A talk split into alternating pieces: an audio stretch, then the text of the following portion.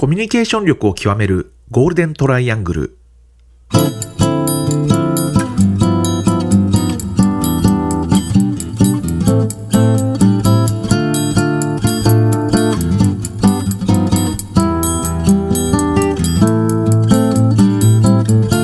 仕事でコミュニケーションを扱う3人がこれまでの経験や最新の話題を語りながらコミュニケーションとは何かを一緒に考えていくポッドキャストです。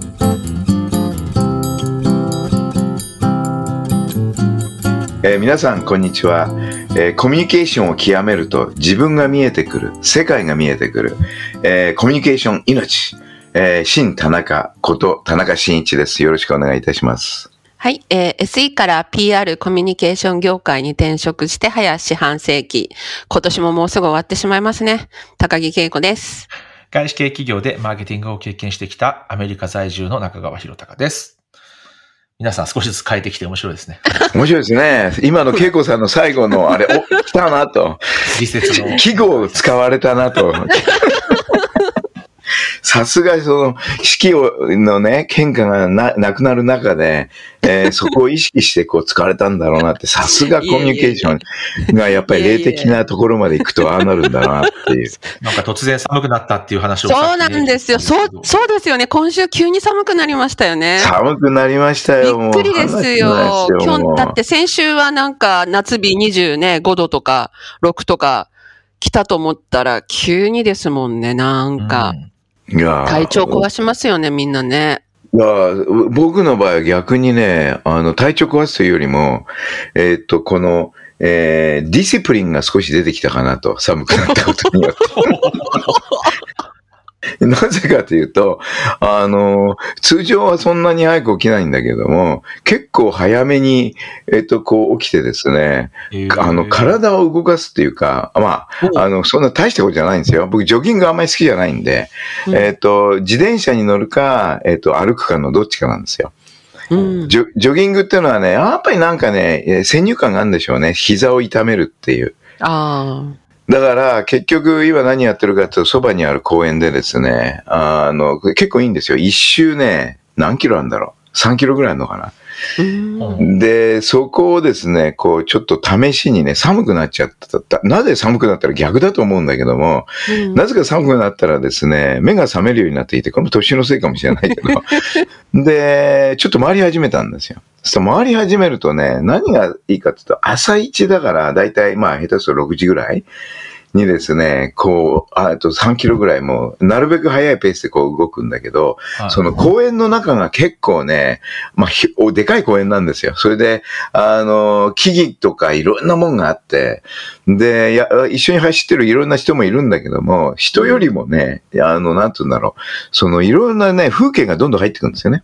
ああ。で、風景が入ってきてね、それなん、どんな風景が来たかというと、突然降りてきたんですよね。あの、いつもの通りね、あ、これすごい、降り、で、降り、で、終わったら、即、その、えーっと、すえーまあ、ずっと一周してね、終わったらすぐメモを取るんですね、降りてきたものをね。うん。で、頭をこう整理するんですけど、何が降りてきたかというと、やっぱり日々、受信、発想、発信っていうね、これコミュニケーションの我々が定義しているものなんですけども、これは生きるっていうことなんだなっていうようなね。つまり、あの、受信することによって、なんていうのかな、あの、生きが、生きがいというか生きてるっていう実感を持って、でそれから発想するってことが、さらにその実感を強めて、で、さらにそれを発信するっていう、これは、あの、もちろん歩きながら、え大声で発信するわけにもいかないですから、えっと、一応散歩が終わった後で、座って、そこでどんどん文章化していく。降りてきたものを文章化していくっていう、この受信と発想と発信っていうサイクルをこう意識しながらですね、えっと、歩いていると、あの、まあ、それなりのスピードで歩いてるんですけども、歩いていると、あの、それがどんどんどんどんこう、なんていうのかな、あの、おなかなかこれ、いいなと。あの、生きてるなっていう。だから生きるっていうのは、結局その受信、発想、発信っていう人間が日頃呼吸のように行っている行為を意識するっていう。で、意識していくと何が出てくるかと結構ワクワク感が出てくるんですよね。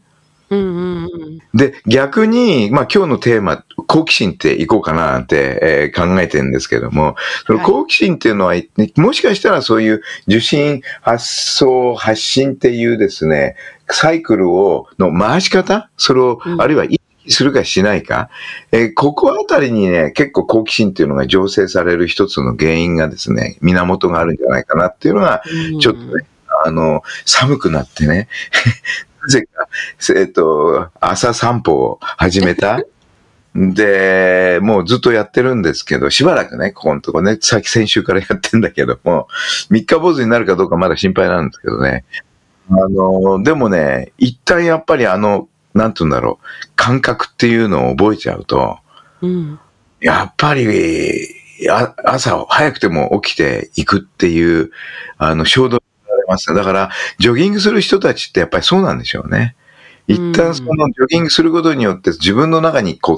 一つの感覚、感度、我々の言葉で言うと感度っていうのかな。うんまあ、こうなってきちゃって、培われちゃって、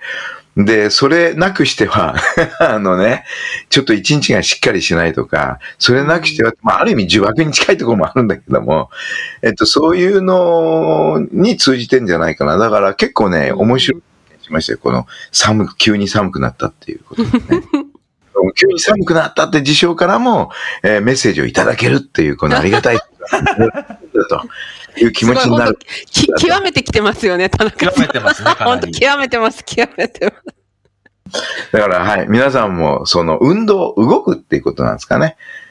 そう、ルーティン化って話、前ややりましたじゃないですか。そうですね、ルーティンですね。うん。一種のルーティンだと思うんですよ。血行が良くなることによってね、脳の働きが多分活性化するんですよかかすで、これはね、間違いない呼吸なんか本当そうなんですよ。呼吸っていうのは吸って、燃やして吐くっていうね。まあ、受信、発送、発信と、まあか、えー似てるんだけど、プロセスは。でもね、呼吸を意識するとね、やっぱり体調が良くなるって。これはあの、僕も経験。あの、呼吸法も、35年ぐらいやってますから。それはもう実感できますね。やっぱり呼吸を意識するだけで、呼吸を変えるだけで、やっぱり全然違ってくるっていう。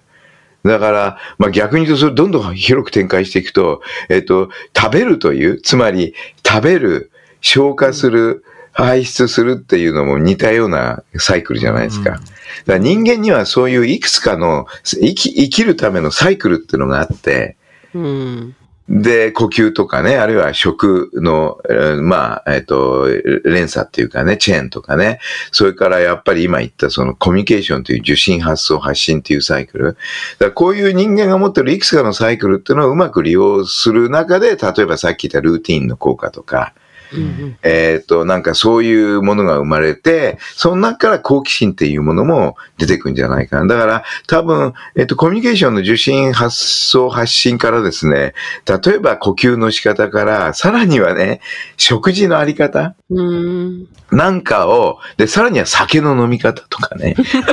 あの、こういうところをですね、うまく利用していくと、自分の好奇心っていうものをこう、あの、ここっちの方向にっていう感じで、まあ、ここからちょっと、あの、妄想になっていくんだけども、うんあの、好奇心を自分なりにこう誘導できるっていうか、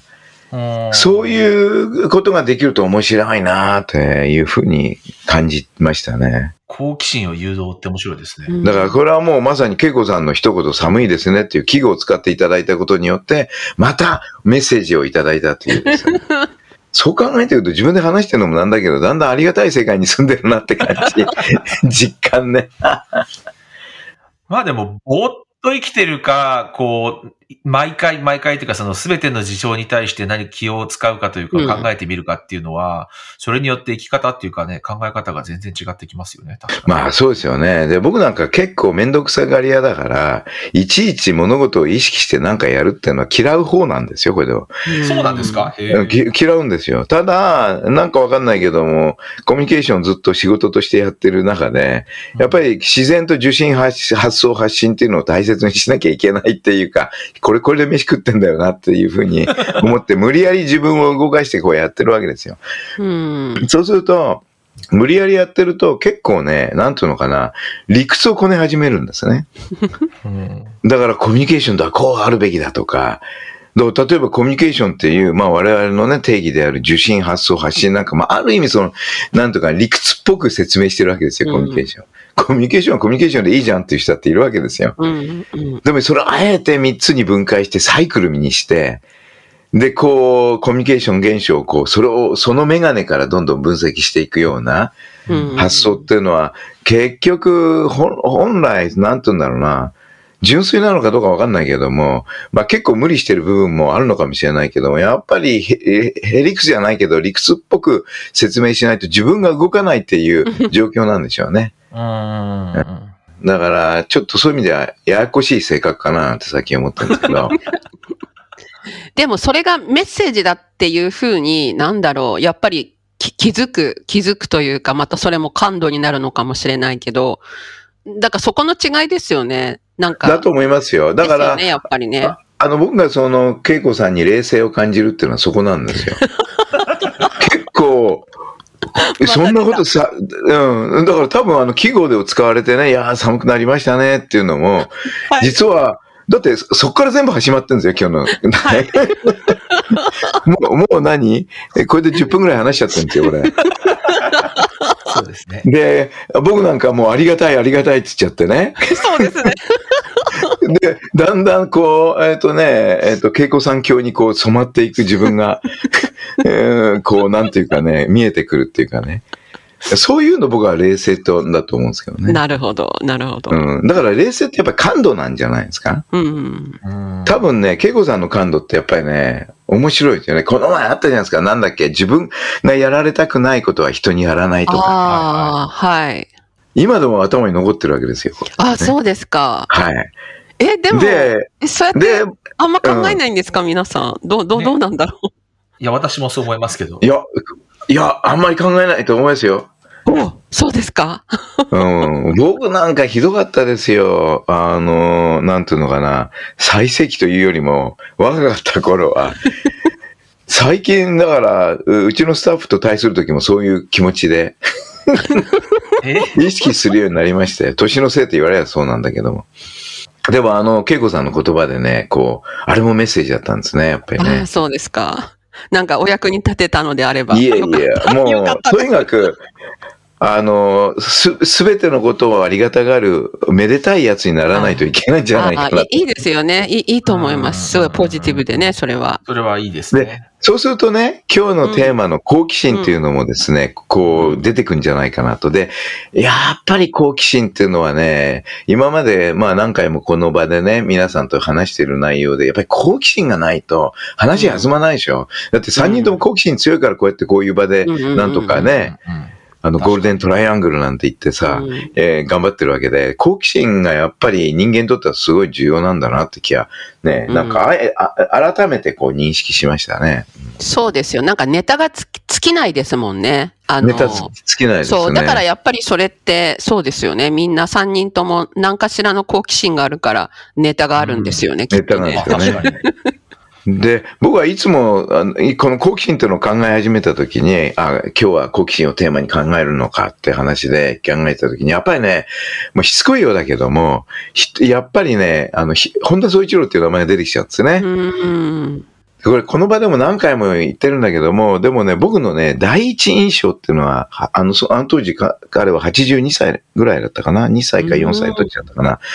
えーっと、亡くなる2年ぐらい前ですか ?82 かな？多分。じゃあ、82歳で、で、僕は初めて会うわけですよ。うんで、それまではもう膨らんでるんですね、イメージが。もう、ホンダを創業して、わーって怖くて、なんか、えっと、ペンチで従業員を追いかけたとかね。とにかくすごいもう武勇伝からもうありとあらゆるものがこう来るわけですよ。で、実際にその当時、おえもうすでにホンダで偉い方々っていうのは、本田宗一郎と聞くとみんな避けるんですね。うんうん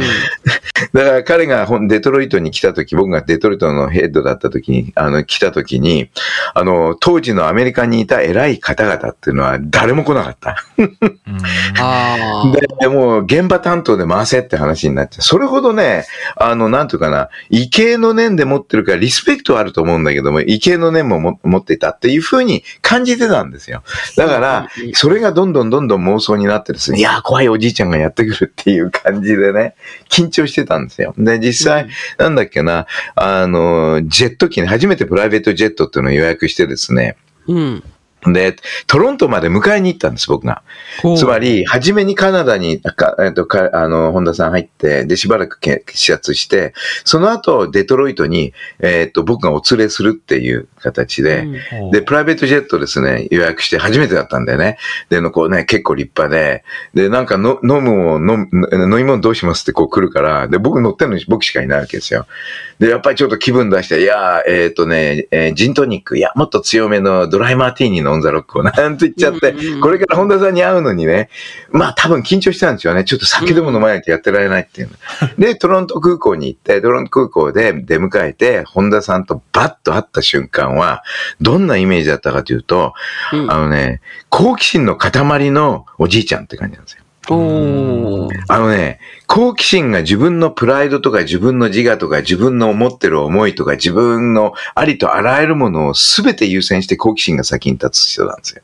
うん。もう細かいことに、例えばジェット機見たら、このジェットこれどうなってんだよとかね。あの、もうとにかく、うんもうね、目の前にあるものを全て好奇心の目で見るっていう、まあ、ある意味感度なんだと思うんですよ。うん物事って全て面白いんだなっていう。だから彼はもうとにかくですね、あの、まあ、逆に言うと気が散るって言ってもいいぐらいに、こ目の前に起こってることにすこう集集中するんですよ。本当集中する。シュッはいはいはい。で、次にシュッて、だから、こっちはたまったもんじゃなくて、ねねいや、これはこうこうですってね、もうとにかく、た、た、たら、なんですか、階段を登って飛行機に乗るまでの間が結構時間かかるぐらいに、これはどうなんだ、どうだって質問してくるわけですよ。で、82歳のとにかく好奇心の塊のようなおじいちゃんっていう、こういう印象なんですよね。で、だから好奇心ってなった時に一番初めに思い出したのがやっぱり本田さんなんですよね。うん82歳まであれだけの好奇心を持ち、持っているってこともすごいんだけど、持ち続けてきたっていうのがすごいなっていうのもあって、うんだから今まで彼に抱いてた妄想というかね、なんか怖い人だとかそういうのがですね、一気にそれで吹っ飛んじゃって、うんで、突然もうそこから完全に、えっ、と、本田宗一郎教に入っちゃうわけですよ。うんもう、えーもう進行いたしますっていうぐらいのにね、こう入っていっちゃう。そういうものを持った人でしたね。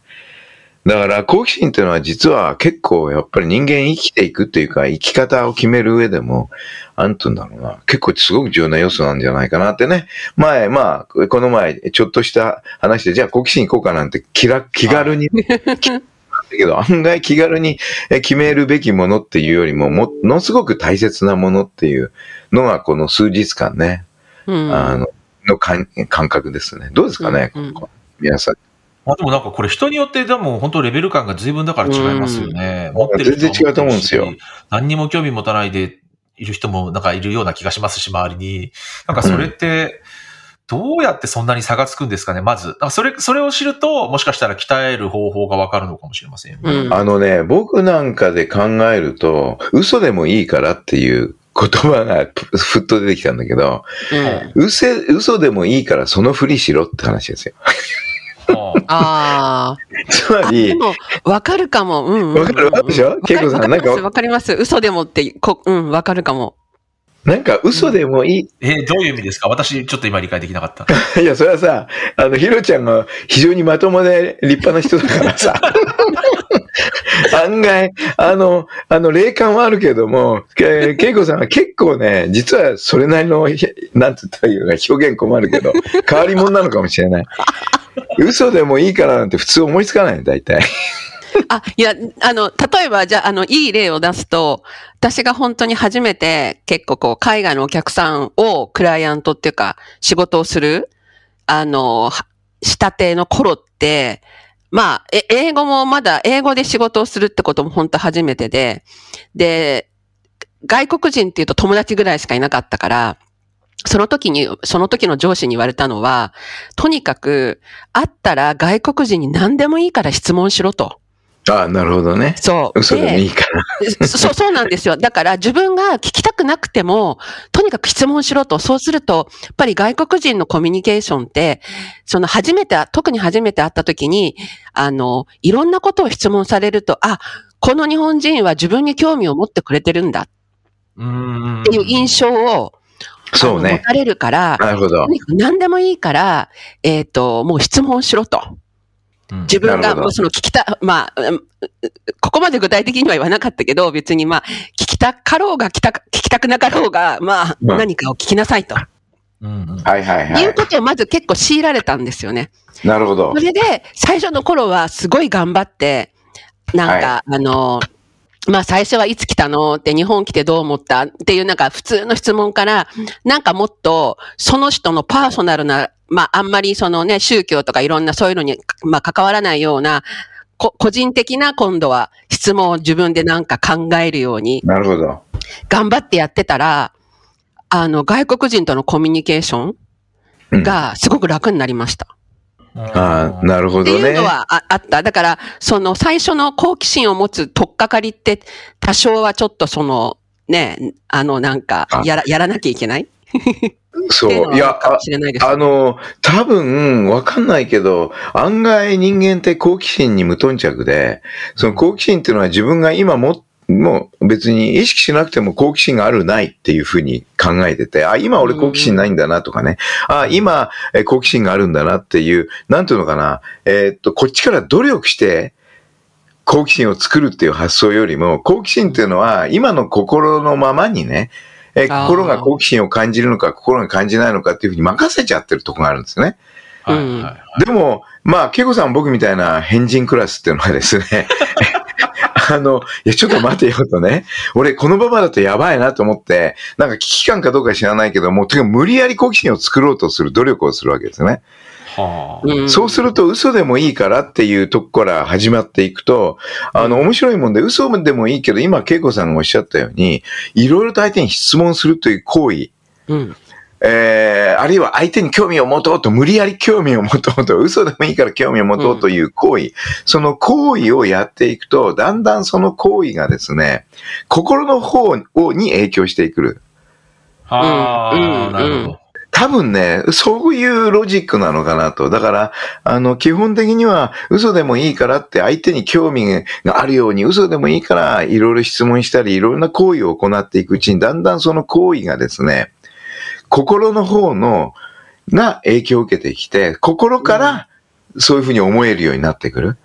うん。面白いですね。はじめはね、形から入るんだけど、よく日本的に言うじゃないですか、形から入れって。うんうんうんうんあの、型の思想って日本にあるじゃないですか。うん。はい。うんまず型を学べっていう。あれにちょっと似た感覚で、まあそうですね。ま、まあ、なんかま、ま、学ぶより真似るみたいな、なんかそんな感じですねまあそうそう学ぶより真似るってそうそうそうまず動かしてそれ見るというか、動いてみるというか。そうそうそうっていうのは確かにありますね。うん、そう、学ぶから学ぶ、えー学ぶよりも、えー真似るね。うん。うん、それかもしれない。確かに、それは言えるかも。だから、そういうのがやっぱり重要なのかなっていうか、あの、ひうん意識する、これもまた意識するってことだと思うんですよね。うんうんうん。だから絶えず好奇心を作ることを意識するっていうんですかね。うんはい。あの、ほっとかない、自然に好奇心っていうのは出てくるもんじゃないっていうのは、僕はかなりね、えー必要かなと。例えばひ、ひろちゃんなんか好奇心ってどうやってるんですか？やっぱり。どうやってるの？そう、あの、自然体でこう好奇心がやってくんの？向こうから。私は結構自然体なような気がしますね。自然体か。それいやだからそういう意味では、全く興味のないことに対しては興味持ってないかもしれない。まあ、それを、うんあの、もちろん、それをなんか人に別に、あの、これ興味ないとか、そういう言い方はもちろんしないですけれども、心の中ではつまんないなって思ってるのに、例えば話を聞いてるっていうことは、もちろんあったりはすると思います。ただそれを外には出さないと思いますけど、まあ、ただ、聞いてる、それを聞いてるうちに、あの、もちろんだんだん興味が湧いてくる時もあるので、だから、あの、なんて、シャットダウンとかシャットアウトしてしまうわけではなくて、うん。最初はちょっと自分の中では、派手なマークがついていたりとか、まあ、ネガティブな思いを最初は持っているかもしれないんですけど、まあ、聞いているうちに、だんだん聞いているうちに実際に、こう、なんていうんですかね、本当に心から興味が湧いてくるっていうことももちろんあるかなと思います。あ、なるほど。それはだから、もしかしたらに同じことなのかもしれませんけどね。あの、わざわざその、こっちから作り上げてはいないんですけど、人の話を聞いていることによってとか、なんかやった、やってみることによって、後から興味が湧いてくるっていうことは確かにあると思いますけど、あんまりなんかそれを意識して、嘘をついてまでっていう意味で、なんか無理やりやってるっていう意識はあんまないです。自分の中では。いや、でも多分それが理想郷というかね、理想的、つまり自然体、あの、うんビーウォーターじゃないけど、あの、要は自然体っていう中でああるけど、そこに基本確実にあるのが人の話を聞くってことですよね。うん。そう、それは間違いなくあると思います。これ基本形ですよね、多分ね。超基本ですね、確かに。多分。で、多分ね、その基本形を、え、こう、あ、なんていうのかな、に影響を与えるのが、実は自分で、うん。うんうん。自分の思い込みとか、自分の偏見とか、自分の好き嫌いってこう出てくるんだと思うんですよね。はい。うんで、ひろちゃんの場合は、それをうまく多分ですね、あの、聞くっていうことに対して、そういう雑念的な、妄想的な、あるいは 好き嫌いとか、そういうものっていうのはあまり影響させないんじゃないかな。そうかもしれないですね。うん確かに。だからその嫌いとか好きとかっていう最初もちろんそういう判断若干入っちゃうんですけれども、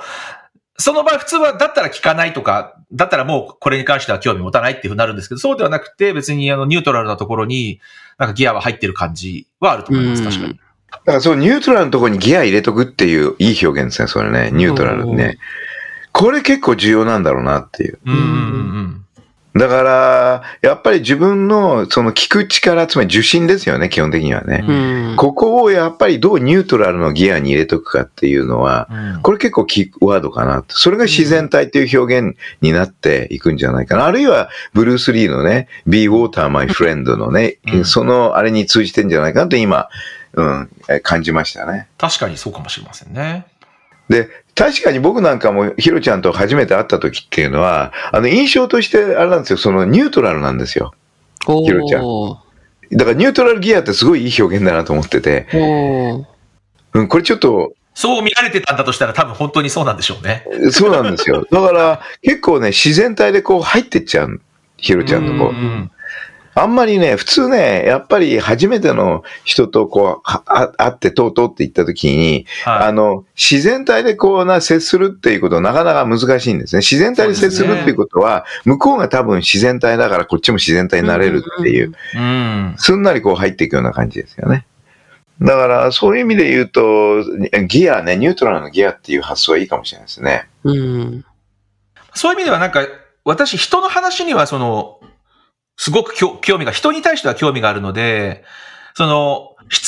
僕よく言われるんですけど、僕別にそんなにすごい自分が喋る方ではなくて、こう、まあ、そう、なんかこう、この場でそれを言うとただなんか、えって感じですけど、あの、どっちかっていうと人の話聞くのが好きなんですよね。なるほどね。なんで、二人とか誰かで話、一対一で話してる時とかって、もちろん自分の話もしますけど、自分の話をするよりは、その人の何か言わんとしていることをもっとこう深掘りしたいというか、なんかど聞き出したいというか、はい。そういう方が強いので、よく言われ。るのは、なんか僕と話してると、なんか言わ、言うつもりがなかったことまで話しちゃったっていういやそうなことも確かにたまにあって、うんそれ逆に言えばとても、あの、褒め言葉というか自分としてはうまく聞いて、聞けたんだなというか、お話ができたんだなと、自然に引っ張り出すことができたんだなというのはあるんですけど、まあ、そういう意味では自分がこう、む目の前にいる人に対して、まさに好奇心を持って、なんかこう、その人に対して興味があるっていうのは確かにあるかもしれない。なるほどねはいまあ、あのーこれ、まあ、ポッドキャスティングなんで映像じゃないから、多分ヒロちゃんの顔は見えないと思うんだけども、あのね、ヒロ、だ第一印象、な、前言いましたよね。あの、ヒロちゃんってあの、だるまさんに似てるって。はいでね、なんでそういう風になったのかなって思ってたんだけど、今の回答が結構、その理由で、うんあのね、なん人に興味を持ってるっていう。はい。そうですね。で、そのひ人の興味を持ってる中で、なんとかその人から引き出して、あの、引き出さ、引き出してあげたいっていう欲求。はいうんこれはね、あの、人に興味持てないとね、そういうこと、そういう発想につながらないんですよ。うんうん確かに確かにそうですね。だから、多分そういうのが、えー逆にですね、なんていうのかな、相手に即通じる。多分ね、うん。そこがね、すごく重要で、その、えっと、まあ、あの、恵子さんと僕はどっちかというと嘘でもいいからっていう形なんだけども、あの、えだるまさんであるですね、えひろちゃんの場合は、あれなんだよね、あの、嘘でもいいからじゃなくて、もっと正統派で自然体の中で、あ人その相手に興味を持って、正統派なんですよ。相手にもう人間興味持ってて、で、興味持ってあげるとなんか引き出してあげたいっていう優しさというか、うん多分そういうところがですね、多分恵子さんと俺と、そうかもしれない。うんひろちゃんとの違いっていうのはもう今明確にこうなってきたなと。そうかもしれない。ね。あの、これはしかしなかなかですね、あの、ポッドキャスティングでみんな同じ人間じゃダメなんだけども、これほど変わった、えっとね、あの、3人が揃ってったのは、やっぱり、やっぱりゴールデンがつくね。ゴールデンっていう、がつく言われかなっていうふうに今実感しましたね。うん。まあでも、あの、これのね、お誘いっていうか、あの、発起人は田中さんだから、田中さんが我々二人をね、面白いと思って、っていう、その、やっぱ千里眼が ああったんじゃないですかね。いや、あのね、すいません。あの、これ言うとあれかもしれませんが、面白いをもうひ、もうね、超えてますよ、この二 どういうこ人は。とですか？だって、だるまのひろ、ひろちゃんに、霊、霊、霊能師のですね、けいこさんが揃ってるのよ、こんな。またなんか名前変わってます。ね？いやいやいや。いや、だから、好奇心は実に重要かなと。でもなんかねそ、うですね。こう、この話、こういうふうに3人でこう話してると、えっと、なんかちょっとね、なんて言うんだろう。えっとね、ボボケツッコミ？いや、あの、ボケツッコミをし合ってるなって感じが、なんか、こうしてきたっていうか、実は先週ね、先週の金曜日にトレーニングやったんですよ。はね、あ先週の金曜日だったらわかんないですよね、いつの金曜日か。い。そうですね。せ先週の、それでね、あの、先週の金曜日、えートレーニングをやってですね、それで基本的には、あの面白かったのがですね、はいまあ、えータッグを組んだパートナーがですね、大阪人なんですよ。はい。うちのスタッフでね、大阪人。で、基本的にはですね、なんていうのかな、えーっと、これ英語のセッションだったんですね。はい。うん英語でのトレーニングなんですよ。で、えーっと、彼がそれを仕切って、で、僕は僕のパートがあったんで、それはいいんですけど、彼のパートっていうのは初めから、まあ、ほとんど7割ぐらい彼があの仕切るトレーニングだったんですけども、そしたら彼がですね、あの、いや、すごいんですよ。言語と非言語ががっちり一致してて、おーあの一緒にね、実際一緒にやったのは今回初めてに近いんだけども、うん。で、とにかくようこれだけ言語非言語が一致できるなっていうんで、そのうん。彼自身を僕は素材にして、トレーニングの素材にしちゃったんだけど、あぐらいにすごかったんですけど、で、いろいろと、そのトレーニングの、まあ、やった、やってる途中も、やった後でも、ちょっといろいろ彼と話したんだけども、はいあの、すごいねって話で、で、話してるうちに、なんでそういうことできるのかって言っていくうちに、だんだんそのボケ、ツッコミ、えー、それから巻き込み、このさ三つの言葉が出てきたんですね。ボケ、あー。突っ込む、巻き込むっていう。で、これが、あの、実は一時期僕も、あの、えー吉本のね、芸人の人たちに興味持っていて、もう真剣に、しん。すけに取材にでも行こうかなと思ったこともうん。あった時期が、えー結構前にあったんですけども、で、それはちょっと思い出されて、で、そこでボケ、ツッコミ、巻き込みっていう話をですね、あの、彼とバンバンこう話し始めたんだけども、うん。えーで、やっぱり、なんていうんですかね、なんて言えばいいのかな、あの、やっぱり大阪人のコミュニケーションって日本人の中では得意ですよね。うんうんうんうんで、この、そのエッセンスがまさにこのボケ、ツッコミ、えーうん巻き込みっていう要素になっていて、それをもう小さい頃からこうトレーニングされてるような感じだっていうわけですよ。うんで、やっぱり日本、本来の一般的な日本人が持っていない感覚っていうのをよく持っていて、うんだから俺それがね、英語で、しかも英語で通じるっていうところの凄さ。すごい。これはね、バンコク共通でこう、に大阪人のコミュニケーション力っていうのは通じるんじゃないかなという確信を持つぐらいになったんですけども、今我々3人で話した時になんかね、ボケツッコミ、かこえっと、巻き込みがこう渦を回って回ってたような感じがしてて、で、よく考えてみると、ワイガヤってそうなんですよね。ああ。で、ボケツッコミ巻き込みっていうのが、実は結構そのワイガヤの一つのキーエッセンスなのかなと。つまり、あの、やっぱりみんなの気持ちっていうか、を乗せなきゃいけない。みんなの課題認識を共通に持っていかなきゃいけない。さらにはみんなが集中すべき課題、解決のところにみんなの、あの、せあの心を集中させなきゃいけないっていう、そういううん効果っていうのを作り出して初めてその想定外のソリューションが見え見えてくるんですね。うんうんだからそれが Y 外のプロセスなんで、で、その中を動かしてるのを、その、どっちかというと左脳的に分析すると、まあ言ったように、その、えーまあ説明がね、まずは初め、えっと、ブレストからスタートして、で、ブレストをするうちにだんだん課題認識っていうのが共通化してきて、で、みんなの課題認識が共通化すると、一つの方向性に、あの、その Y 外を主導している人間がもう持っていくと。で、その間、いろいろなケチをつける人もいるんだけど、そこに対してしっかりと言葉で反論しながら、えー自分自身の頭の整理にもなるし、方向性の確認っていうかね、よりこの確認、確信を持つようになるし、周りもいろいろその課題共有のレベルが同じになってくる自分と。で、そうなってくると、想像もしなかったいろんな議論がこう始まって、みんなが巻き込まれて、で、どんどんどんどんこう一つの方に集中していくと、みんなが思いもよらなかった、えっと、想定外のソリューションが見えてくるって、こんなプロセスですね。うんこれは、左脳的に説明したんですけど、でも実際、右脳的に説明するとですね、とにかくもう、はっちゃか、もうなんとかな、飲み会でもやってるような雰囲気で。ボケツッコミがもう横行してですね、そこに巻き込みが入ってですね、みんながわーわーわーわーやってるうちにだんだんみんなの心がだんだんだんだん一つになってって、で、こう、一つ集中しながら、みんなの心の中でこう、なんとか一つの解を見つける、ソリューションを見つける。で、その過程っていうのが、ボケツッコミ、巻き込みの中で、あの、心の中で、なんていうのかな、この共感っていうレベルだけじゃなくて、エクスタシーっていうレベルまでいっちゃうわけですよ。うんで、だからそれが、倍替えが終わった後のみんなの顔の満足感。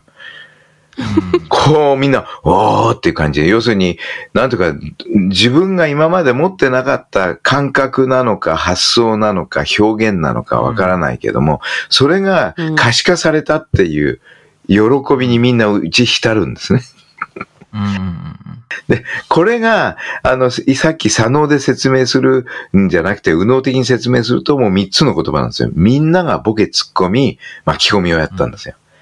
面白い。あの、ボケ突っ込みだけだと相手と自分だけでしょ？でも、はいボケ突っ込みがあるからこそ、周りを巻き込むことができ るんですよ。ねこれはね、大阪人の持ってる世界に通用するね、コミュニケーション原理ですよ。大発見でしょ。まあでもそのエクスタシーっていうか言葉が出てくると、やっぱりそのそこに一体感があるんでしょうね。そうでしょうねみんなで成し遂げた成し遂げたってういう。何かがこうつ、つながった感が多分あるんでしょうでね。、その繋がった感があると、みんなの動きが変わっていくんですよ。うんうん。もう、もう、なんていうのかな、あの、理屈で理解する必要はないんですね、ソリューションは。もう、一斉に動き出すわけです、みんなそれぞれ。同じ方向に。だから、あれがね、あの、僕はやっぱり Y 外の特質かなということで、どはい。もう一個だけでも一つだけ私言いたかったことがあるんですけど、えっと、ワイガヤの回録音終わった後に、うんえっと、面白がれるかっていう話ちょっとしたじゃないですか。あ、ありましたね、はい。その、好奇心っていうのは私の中で、私、これ私の中でのディフィニションなんですけど、はい好奇心っていうのは私の、本当の、私の、なんですか、内から出てくる、こう、興味なんですよ。はい。でも、それとはまた別に、必ずしも自分の考えとか自分の興味ではないんだけれど、今そこにある事象に関して、それをちょっといじれるっていうか、そういう力って私自分ではあると思っていて、その、また自分の興味とは違うんだけれども、今この、ここでこのトピックをもっとこう盛り上げられるかっていうのはまた違う能力がなんかちょっとあるような気がするんですね。それが面白がれるかっていうことで、それって別にもしかしたら自分が、まあ、特にディスカッションの時って必ずしも自分の意見を100%そのままぶつけるだけじゃなくて、こういう考え方もあるよねっていう風に火をつける時ってあるじゃないですか。ありますね。そういう形で、そのも、その問題を面白がれるかっていうのが私はまた好奇心にプラスちょっと違う力として、なんかあるともっとこう、話題がもっとトピックがなんかもっと盛り上がっていくような気がするんですよね。えっと、好奇心っていうのは、えーっと、基本的には、なんていうのかな、あの、えー自分の今中にある好奇心っていうものを自分が引き出すっていうのもあるんですけど、基本的には、あの、人間ってやっぱり、えー自分の中になんか絶対的なものがあって、で、それで、えっ、と、ね、自分の人格を形成してるっていう思い込みがあるんだけども、あの、決してそういうもんじゃなくて、もちろん自分が持って生まれたものっていうのはあるんだけども、それは放っておくと表には出てこなくて、はい。うんやっぱりいろいろな人と会ったり、いろいろなあの情報が入ってきたり、いろいろな出来事をどう意味づけるかによって、あの、その自分がもともと持っているものを使った好奇心っていうものがこう。生まれてくるような気がするんですよ、好奇心っていうのは。うんそれはでもその通りですね。だから、あの、自分が引き出してきてやったやつっていうのもですね、よく考えてみると、やっぱあの人と話したから、こそう。う、来たんじゃないかとか、だから、そう。多分、あの、やっぱりこれ、前から言ってる感度の問題っていうんですかね。感度っていうのはやっぱり、そのベースにあるのは人それぞれが持って生まれたもんがあるんですけども、うんえっと、そこと、えっと、実際、外とから入ってくる感度、ね、まあ、どう外で起こってることを感度するかによって、好奇心がこう生まれてくるっていうのが、えっと、なんていうのかな、う生まれ出てくる。だから、あの、どっちか片一方が、えっと、作るというよりも、両方の共同作業っていうんですか？いやーでもそれは本当にその通りですね。なんか例えば私が、私がこれに興味があるよっていうのを別に直接的には言わなかった場合、相手が私が何の、ど何に対して興味を持ってるかなんて多分わ私のとはこう合致、絶対合致しないですよね。はい。うん確かにね私の。性格も私はこういう性格だって思ってるけれど、周りの人からは全然違う風に見られていったりすることもたくさんあるし、うん人が人の思ってることと自分のやってる、思ってることは全然違いますもんね。でも、さっきヒロちゃんが言った言葉、いじるってすごく重要な話で、うんうん。いじるってのがさっき言った、その、ボケツッコミの次に来た、あの、か、えっ、と、えーなんだ、囲い、込む？うん？巻き込む巻き込むに。つながってくるわけですよ。で、で、いわゆるいじるといびるは違うんですね。それは確かに全然違う。あのね、いじるっていうのは、あの、いじられた方もいじる方もですね、うんあの、なんていうのかな、ワクワクしてるんですよ。ワクワクっていうか喜んでるんですよ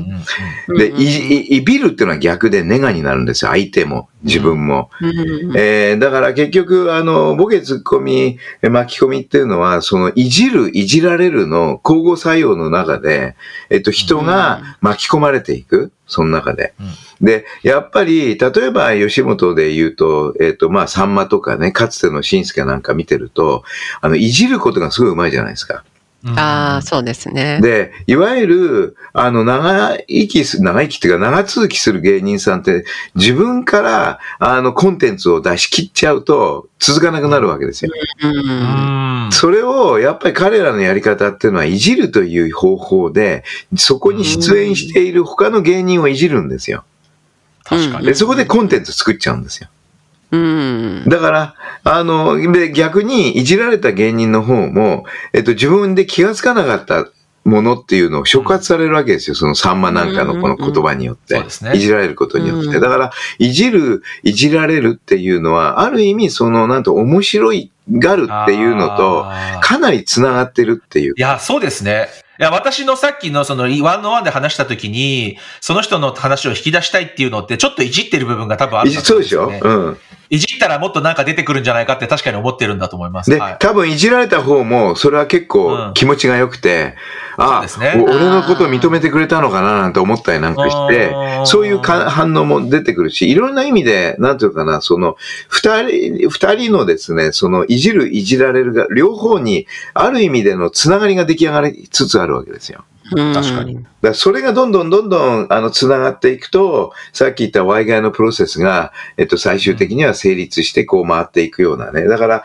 多分面白がるっていうものっていうのは、えーやっぱりそういういじる、いじられるっていうところ、えーで、やっぱりそれが、えっと、面白がるっていうのが好奇心の第、なんていうのかな。えっと、一つワンステップ、重要なステップなんでしょうね。だから、うん僕、我々、あの、恵子さん、僕流で言うと、嘘でもいいから、ね、あの、面白がるっていうとこからスタートするんでしょうね。だからもう無理やりでもいいから、まあ、おもね、嘘でもいいからと無理やりでもいいから、どっちがいいのかわかんないけども、あの、面白がるっていうとこから入ると、好奇心が見えてくる。うんそうですね。こんな方程式ですかねいい